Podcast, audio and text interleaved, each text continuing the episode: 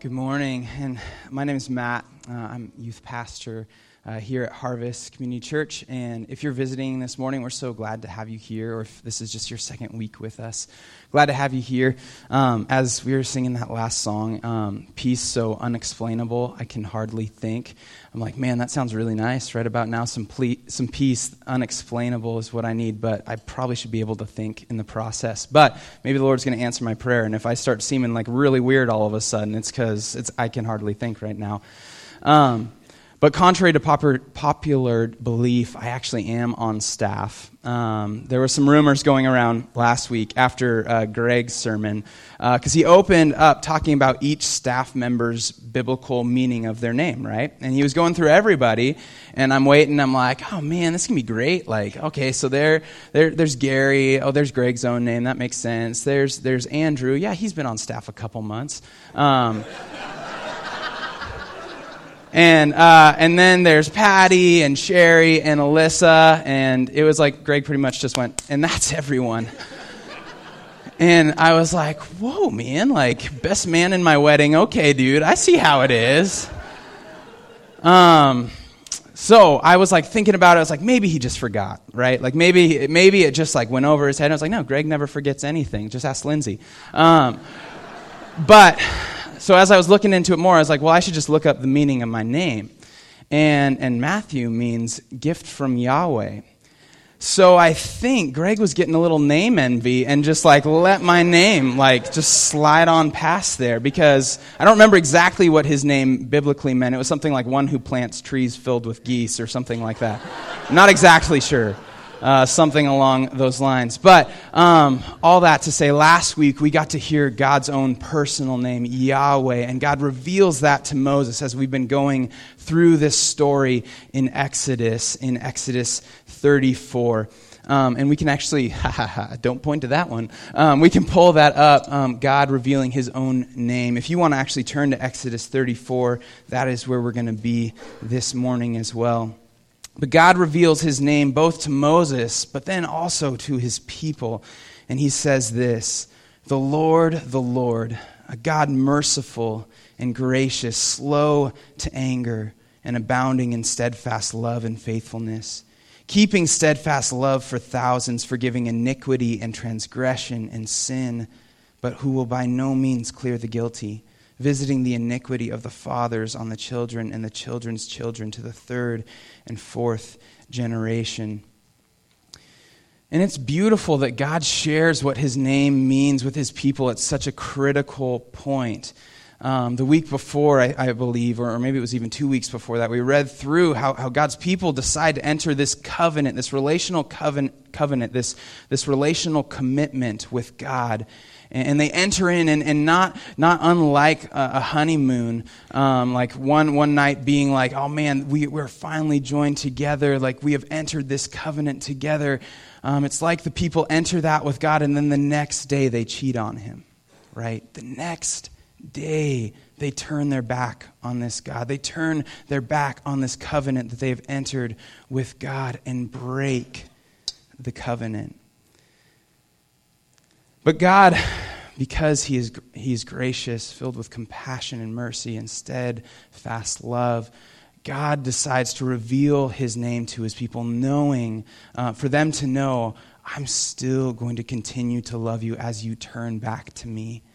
Like, I'm not going to let the guilty go unpunished. Those, those who, who do not turn from their ways and turn from their sin, they will not go unpunished. But those who turn back to me, and enter this covenant, I will be gracious. I am slow to anger and abounding in steadfast love. And now Moses, in where we're going to be reading this morning, has gone back up the mountain because God has, has said, I will still enter this covenant with you. And Moses had originally broken um, the two tablets uh, of the covenant on the ground when he saw the people in their sin worshiping the golden idol. Um, but now God is going to renew, make new um, this covenant with his people. And that's where we dive in this morning Exodus 20, or 34, starting at verse 27. Then the Lord said to Moses, Write down these words, for in accordance with these words I have made a covenant with you and with Israel. Moses was there with the Lord forty days and forty nights without eating bread or drinking water. And he wrote on the tablets the words of the covenant, the Ten Commandments. When Moses came down from Mount Sinai with the two tablets of the testimony in his hands, he was not aware that his face was radiant, because he had spoken with the Lord. When Aaron and all the Israelites saw Moses, his face was radiant, and they were afraid to come near him. But Moses called to them. So Aaron and all the leaders of the community came back to him, and he spoke to them. Afterward, all the Israelites came near him, and he gave them all the commands the Lord had given him on Mount Sinai. When Moses finished speaking to them, he put a veil over his face. But whenever he entered the Lord's presence to speak with him, he removed the veil until he came out. And when he came out and told the Israelites what he had commanded, they saw that his face was radiant.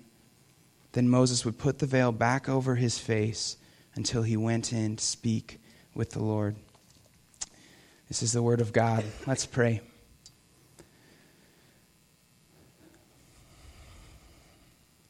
God, I want to come before you humbly uh, this morning. Lord, just as, as I was in this passage this week, God, just in all the different ways, uh, you convicted me of how I approach you.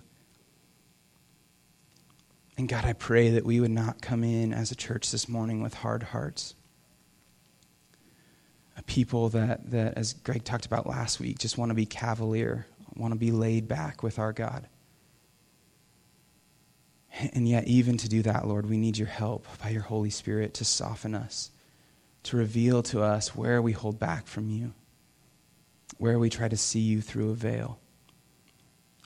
So, Holy Spirit, would you teach us? Would you use my words, Lord? Um, and, and God, I pray that it would be an offering that's glorifying to who you are, but I know it will only be that way if you make it so. So, God, would we magnify you this morning? Would we make you great in, in our eyes and in our hearts because it's where you belong? It's where you truly, truly belong. Thank you, Lord, for being with us this morning. In your name, amen.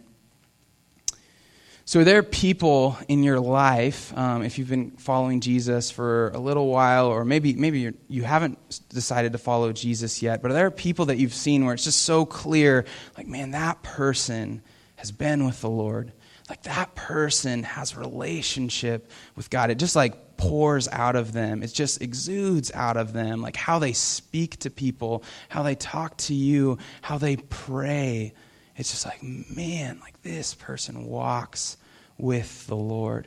Uh, some of you may know may know this woman, uh, Ria Bolin. I got to know her through um, Young Life. She's our prayer like coordinator and prayer chair. And Ria was one of those people when I was on Young Life staff. We'd meet, um, I think, twice a month to get together and, and, not just pray, but to pray. Like for Ria, it's never just praying. Um, and as we, we would pray, like the first couple times, I was, I was just blown away with, for one, getting to see this lady's um, relationship just displayed before me with God. Like the emotion and, and, and the connection that it was clear, like she knew the Lord and she wanted the Lord to know her, and she deeply believed that as well. Um, and with Ria, it was hard to get a word in edgewise praying too, because she had so much to say to God. She would not stop praying. And the second you like you even like could get a breath in in between your prayers, she'd jump in because something else was on her heart that she wanted to share with the Lord. There's people like that that, that we see. It's like, man, like I, I mean, personally, I long for a relationship with God that just seems that tangible, that real to people that I have walked with the Lord. And as the Israelites see Moses this morning, it's been very clear that this guy has been with God. Because as he's coming down the mountain, his face is shining, his face is beaming, his face is gleaming. And not because he got like a bad tanning job, like while he was up on Mount Sinai, right? Not just this little like orange hue, but it's radiant like, so much that the people are afraid of what happened to him, afraid of what went on, afraid that maybe even this is God Himself coming down because the glory is too great. After Moses' time with the Lord, there is a complete physical change. There is a transformation that's taken place. And the question I want us to be thinking through this morning um, as, as, as we dive into this passage, um, but also as we worship, is Am I being changed? Am I being transformed by the presence of God? Am I being transformed by the, God's presence? In the church, we often hear things like spending time with God or quiet time or devotionals, and, and that's all kind of like um, this, this verbiage of saying like how, how to have relationship with God or how you have relationship with God. Um, and, and I think some of those things just sound pretty normal, especially if we've been in the church for a while. Those things sound like pretty routine, or, oh, yeah, like quiet time or devotionals, or I know that's something that as I walk with Jesus, that should be a part of my life spending this intentional time with God. But while that idea may not be that crazy to us or might be pretty normal to us in some ways, the Israelites, a man communing with God, relational time with the holy God, was completely mind blowing. Let's actually look back um, into chapter 33, verse 7 says this Now Moses used, used to take a tent and pitch it outside the camp some distance away, calling it the tent of meeting. Anyone inquiring of the Lord would go to the tent of meeting outside the camp. And whenever Moses went out to the tent, all the people rose and stood at the entrances to their tents, watching Moses until he entered the tent. As Moses went into the tent, the pillar of cloud would come down and stay at the entrance while the Lord spoke with Moses. Whenever the people saw the pillar of cloud standing at the entrance to the tent, they all stood and worshiped, each at the entrance to his tent. The Lord would speak to Moses face to face as a man speaks with his friend. I don't know if there was this gong or if this, there was this like exclamation or how it would go down, but, but it was made known throughout the camp that, that Moses was going to go to this tent of meeting.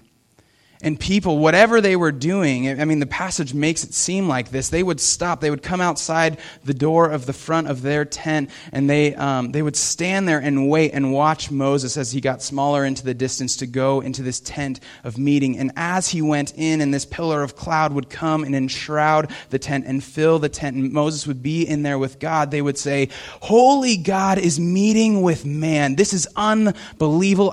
Unbelievable. I can't help but to worship worship right now. I can't help but to praise God because it was not normal for holiness and brokenness to come together in that way. It was not normal for a man to get to meet with God as one meets with a friend.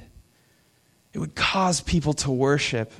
I don't know if they just break out into songs or if they just break out exclaiming with praises, but it would, it would evoke, it would bring out this worship that they couldn't help but exclaim how good God was for meeting with man. And as I thought about my own time with God, I'm like, man, like if I had just grown really stagnant in, in being blown away, that God would meet with me. That, that holy God, just as holy as he was and is and will ever be that that god would commune with matt that god, that god would commune with us both collectively here but as i spend time with him in scripture as i pray with him that he would meet with me. I wonder if times like as, as we think about time with the lord we, we might take that for granted. And, and even in, in, in like severe circumstances in my life that, that can even feel like something I've just got to try to fit in to my day, something that actually feels like a burden that, like, oh, I know I need to spend time with God, but when am I going to do that? Like, how am I going to fit that into my schedule because I'm so busy?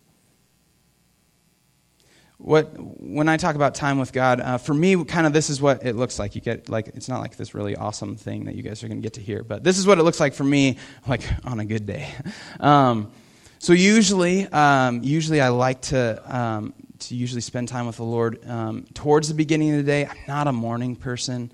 Um, the sun's really helping me right now. I'm not a morning person, um, so it is kind of tough. It's like um, lots of yawns and lots of coffee to get the ball rolling here. So it doesn't always take place in the morning. But I love setting my eyes and setting my heart on God early in the morning. Well, early for some so that, that hopefully like i continue to cling to the things that, that are revealed in scripture the things that, that i'm digesting from scripture or even what was put on my heart in that time. So i can carry that throughout the rest of the day. I want to start my day with god. And so usually i'll, I'll, I'll just begin by praying and have, try to have some quiet space with a cat and a dog. That's kind of hard sometimes. Um, but uh, have some quiet space to just sit and ask for god's help to even approach his scripture to ask the Holy Spirit to, to search me, to reveal any way in me that needs to be transformed in this time. And then I'll, I'll take a chunk of scripture, whether it's going through a read through or, or just working through a book or a topical theme or something like that, and, and I'll sit in it, whether it's several verses or several chapters. Um, and then as, as I'm reading, trying to commune with God in that time, trying to t- have an ongoing conversation with Him during um, that reading of scripture. And then usually I try to journal afterwards. I was never a I didn't have a diary in high school. Like, I'm not lying to you, I promise, I did not. Um, um, that was, I did not like writing or taking notes or anything like that, but it was such a good way once I started journaling to begin to like really, really try to like put words to my relationship with the Lord. And I don't do that every time, but that's one of the ways I try to hang on and be able to look back at the ways that God's been working in my heart. Sometimes I go on prayer walks too. If you've ever seen me just walking laps around Harvest, like it's not that I think I, I need to get my Fitbit steps in. I don't even have a Fitbit. Um, but I'm, I'm talking with God. Like I'm just laying all the things I've got in front of in, in my day, and I, I, usually try to have space where I listen to because I like to talk a lot, um, and, and sometimes I'm pretty bad at listening. So those are some of the ways that I try to spend time with the Lord, and that's when it's good. When I'm not in a good spot, though, when I try to spend time with the Lord, um, I get really caught up in what I'm doing and not who I'm with. I look at my read through and I see, okay, I just, I've got three chapters that I got to bust through to then hit that little, that little check that checks it off so then I can move on to the next day and not feel bad about myself, right? Um, I, I, get caught up in, in, in what I'm trying to know and not who I'm trying to know at times. Sometimes I just take information in because I want to know infor- information, but I'm not asking God to transform me through that information. Um, I get caught in routine. I get caught in patterns. I get caught in going through the motions. I forget whose presence I'm in. It's like I'm hanging out with a friend, and that friend's sitting across from me, and, um, and, and he's so excited to be with me and to catch up because it's been however long since we've seen each other, but I'm on my phone and I'm, I'm, I'm, I'm caught doing something else. I'm playing a dumb game, or I'm texting somebody else, or, or I'm checking my fantasy football team, or I'm whatever dumb excuse I might have. And I wonder if that is sometimes how it feels in our time with the Lord, that as He wants to commune and meet with us, we're on our phone, both literally and figuratively. We're distracted, we're not present in His presence. We're not present with a God who wants to presently be with us, to transform us, to change us from the inside out. Or, um, I mean, my job is, to work in ministry. There are, there are other days where I'm like, God, like i am meeting with all these people. I'm really busy. I've got this retreat to plan for, or, or I've got this lesson that I'm working on, or, or the summer camp I'm working towards. Um, and, and I just don't have time today, God, to really, to really stop and be with you. I'm kind of important. I've got a lot that I need to do. I, I think you'll understand, God. Like, you've got time for me later, right? And I forget that the God of the universe who made me, who knows me intimately better than any person ever could, including myself, that knows what I need for that day, who is my daily bread so I make it through that day, the God who gives me breath, who gives me life in every moment, wants to meet with me, and I say, I'm too busy. I can't take 15, 20, 30, an hour, two hours, three hours to stop and be with that Lord because I've got too much. I'm too important to the rest of the world. Kind of upside down. I have been super convicted this week. Um, just being honest with you, I've been really convicted in how I pro- approach the Lord. Um, There's been, as, I, I've, as I dove into this passage, I was like, okay, God, like as, as I have quiet time with you, like I really want to try and be present. I really want to recognize that you, I'm with a holy God as we're meeting and communing together. And, and I found myself still drift, right? I found myself still like get caught up with some stupid notification I get on my phone. I, I find myself still like um, check off those chapters I find myself still thinking about all these different other things and, and I have such a hard time just fully being present with the Lord. Part of that is a Matt problem, and part of that is a cultural problem, is a people problem, is a flesh problem that we all have. So if you ever struggle there, you are in good company. I don't think there's a single one of us that doesn't go through that at some point of, of, of forgetting like who we are meeting with. Moses spent 40 days up on this mountain and, and he, he gave up food and he gave up drink even to meet and commune with God. He fasted to be fully present with the Lord. And yet, as he comes down the mountain, people aren't saying, like, shoot, Moses is looking kind of sickly. Like, did he go up and join a gym for like 40 days? Or, or what's going on here? Like, what happened to Moses? No, what they're noticing, what they see, is that his face is radiant they can't help but to see this man has been in the presence of God, so much so that they are afraid. And Moses totally had to sacrifice to have that time with the Lord, to have over a month's time with God. He, he had to sacrifice food, he had to sacrifice um, drink in that way as well. But he also, like, as I'm, I'm thinking about now, right? Well, we have, we have jobs and we have business. This guy was heading up a people right? He, this people had just been taken out of slavery, and he's in charge. The Lord has put him in charge of all of them. And the last time that he left them, they worshiped a golden calf. How important did he feel to those people? Like, if I go again, what else could happen? Like, if, if I leave them for even a second, they're going to make something else out of gold, right? Like, I need to stay with him, yet he lets go of that. He knows that God is ultimately in control. And the most important thing to Moses is to meet with the Lord. And as I look at my list of excuses that I could stack up for my reasons to not be with God, to dive into His Word, to be present with Him, to even step away for something for five minutes and just be present with God and pray and ask for His help again, my list of reasons and excuses is really lame really, really lame. So I'd ask us, like, if this is something that, that you find like is an ongoing struggle for you, and I, I hope, man, may, maybe it's just me, right? Maybe all of you are killing it out there. Um, and this sermon was solely for me, for God to convict me and shape me and change me in this. But if you struggle too with making time for the Lord and not just feeling like some sort of burden or, or, or that you're too busy, what keeps you from being with God? What gets in the way? Because as I looked at my life, I was like, well, none of this stuff.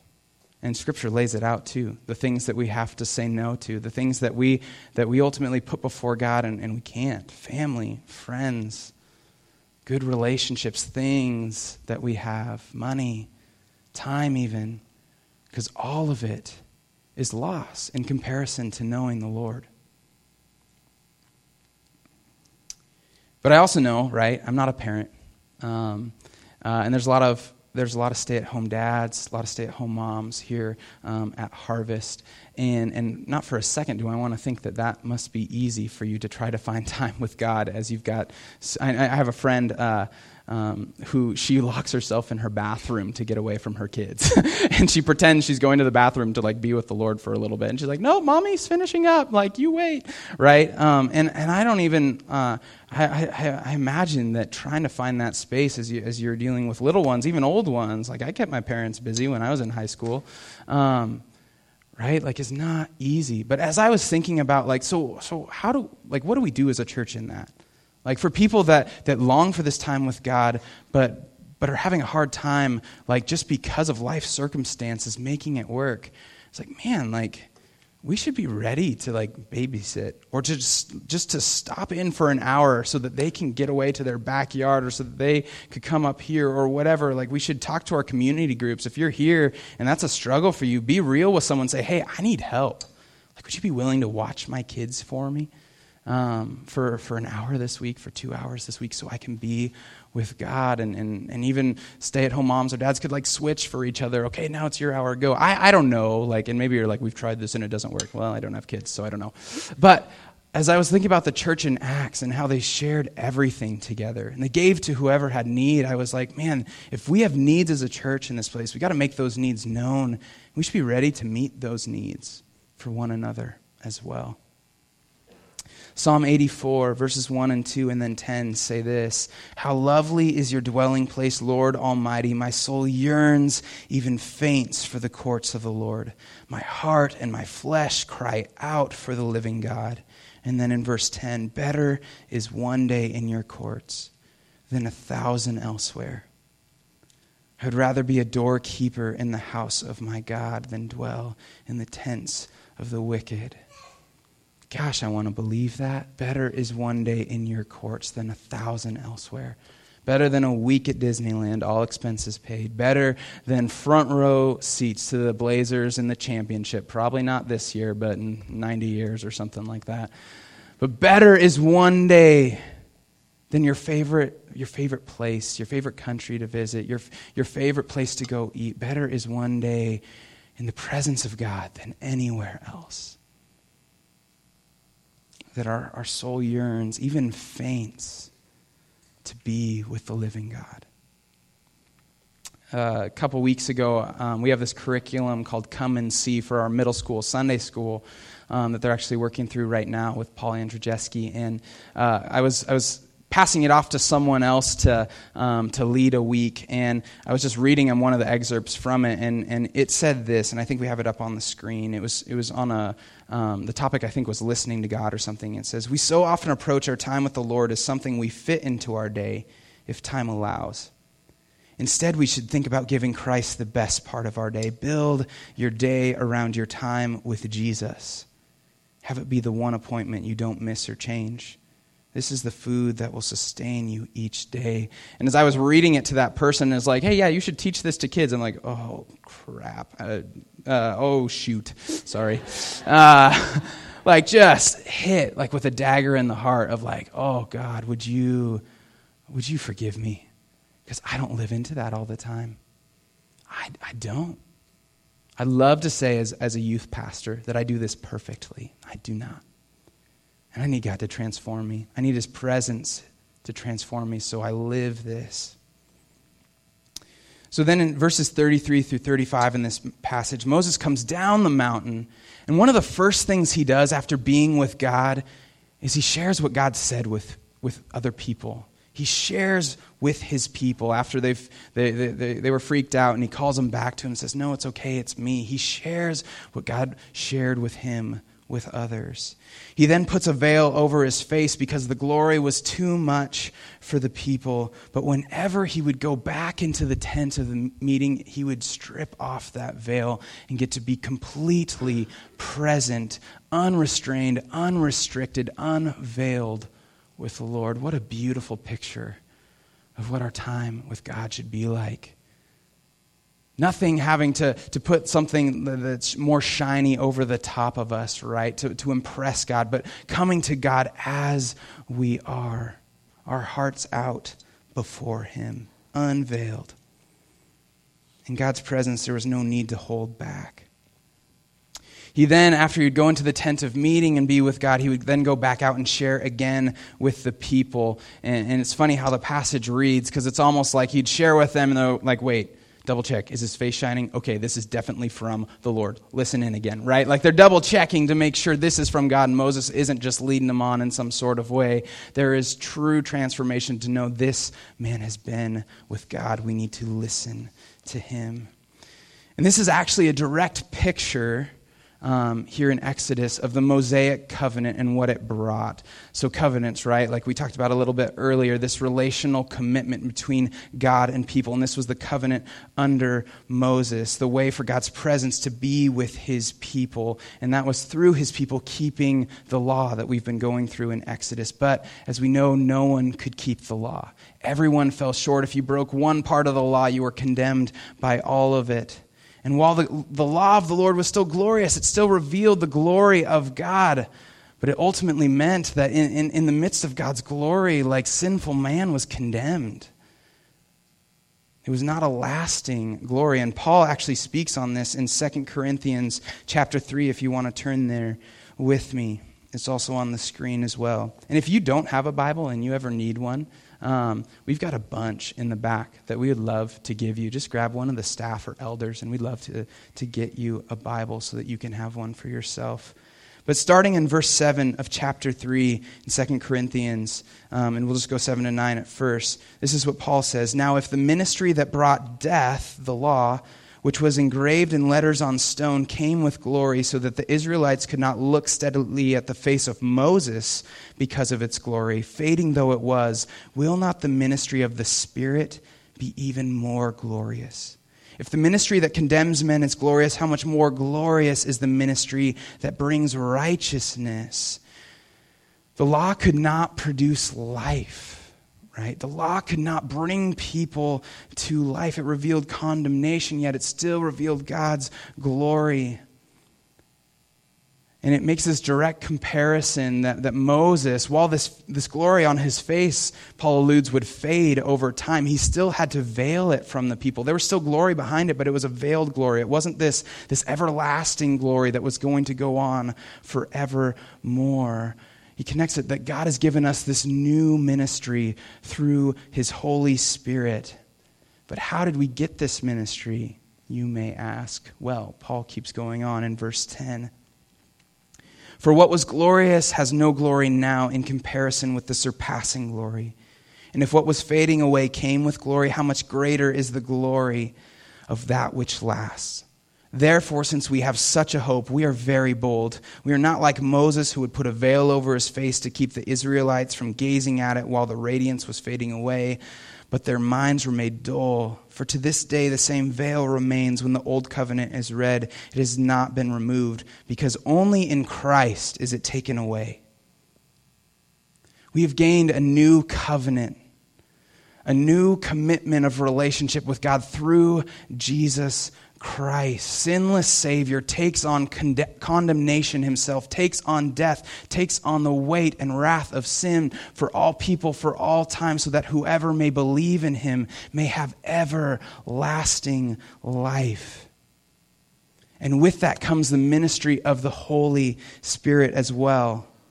Mark records it in this in Jesus' death chapter 15, verse 37. And as Jesus uttered a loud cry and breathed his last, and the curtain of the temple was torn in two from top to bottom. We're going to actually talk a little bit more about this next week as we look at the, the tabernacle for the Israelite people that gets set up for God. But as time went on, that, that grew into this temple for the Lord. And there was this place in the temple that was known as the Holy of Holiness, Holy of Holies, where God's presence would, would abide and would dwell. And only the high priest, after going through all these rituals and going through all this cleansing, would get to go into the Holy of Holies one time a year to be in the presence of God. And there was this huge, thick veil, this huge, thick curtain that separated people from the holiness and presence of God. But as Jesus breathed his last, from top to bottom, as, God, as if God was ripping the, the curtain himself, that separation between the Holy of Holies and with people was ripped. So that anyone professes that Jesus Christ is Lord, anyone that might follow after him and know him as their Savior, might not just know God's presence and be in God's presence, but the Holy Spirit, God's own personal presence, would dwell in us as well. That whole same holy presence, right? Holy Spirit, not semi Holy Spirit. Holy Spirit would dwell in us. What that, what that, like imagine this as that, even though it went way higher and was way thicker, that gets ripped. The same, the same veil that kept that holiness out because people are afraid that they would die if they were near it. That same holiness now dwells within God's people. We are the tabernacle. We are the tent. We are the temple.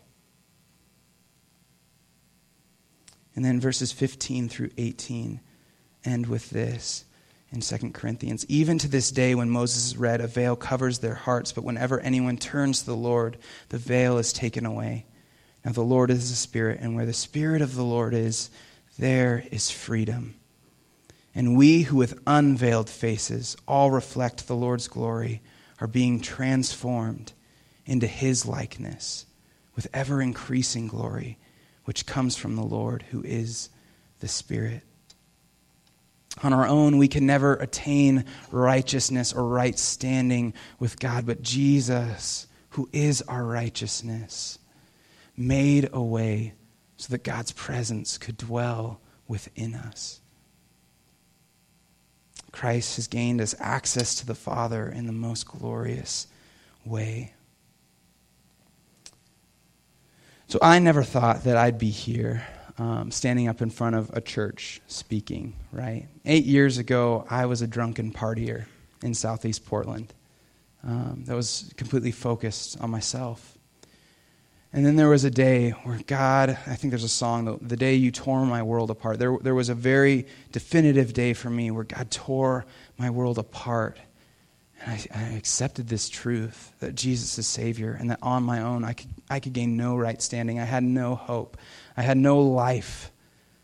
I was under death. I was under the law, like apart from Christ.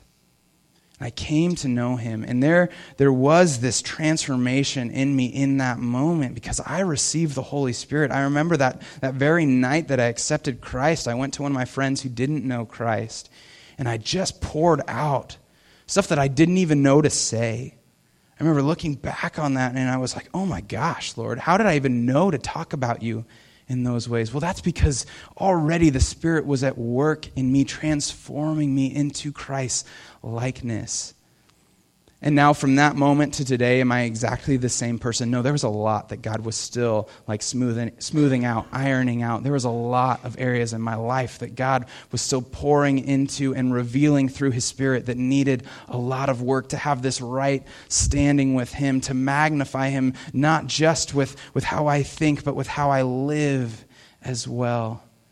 And I'm still going through that process, and I'm going to be continuing to go through that process. But it was the Lord who changed me. It's God who continues to change me. And being in His presence should be the place where I have the most comfort, should be the place where I know I'm the most loved, the most accepted. And I remember early on, it was like I could not get enough of being with God. I just could not get enough because of what He had done. And I long for that now too. I, I, do have to, to work harder at it sometimes, and, and that's all a Matt problem. That's not a God problem. Because as God continues to transform me, he's, he's going deeper, right? He's not just going wide, but He's going deep to my very core to make me more like Christ, to bring me, a drunken partier eight years ago, into the very likeness of Christ. Why me? Why us? So that His glory might be revealed all the more. And I just want to close with this. Um, sometimes, though, I think part of my problem is I still try to put up a veil between me and God.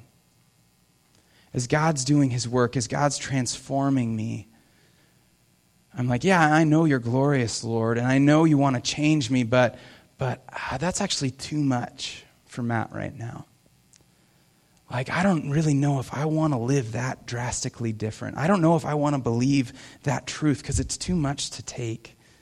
And I try to like put this veil between me and the Lord. Jesus tore that veil. There should be no separation. So why would I ever try to make distance with me and God again? And I want to be humble before the Lord, saying, God, speak, speak life into where life does not exist. Change me. So that as I come down off this mountain, others would get to see the gloriousness that you've revealed in me too. That this isn't just for me.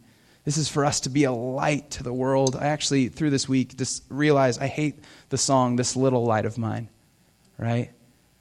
The light that we've been given through Christ is anything but little the hope that we've been given through Christ is anything but a little candle wick that can get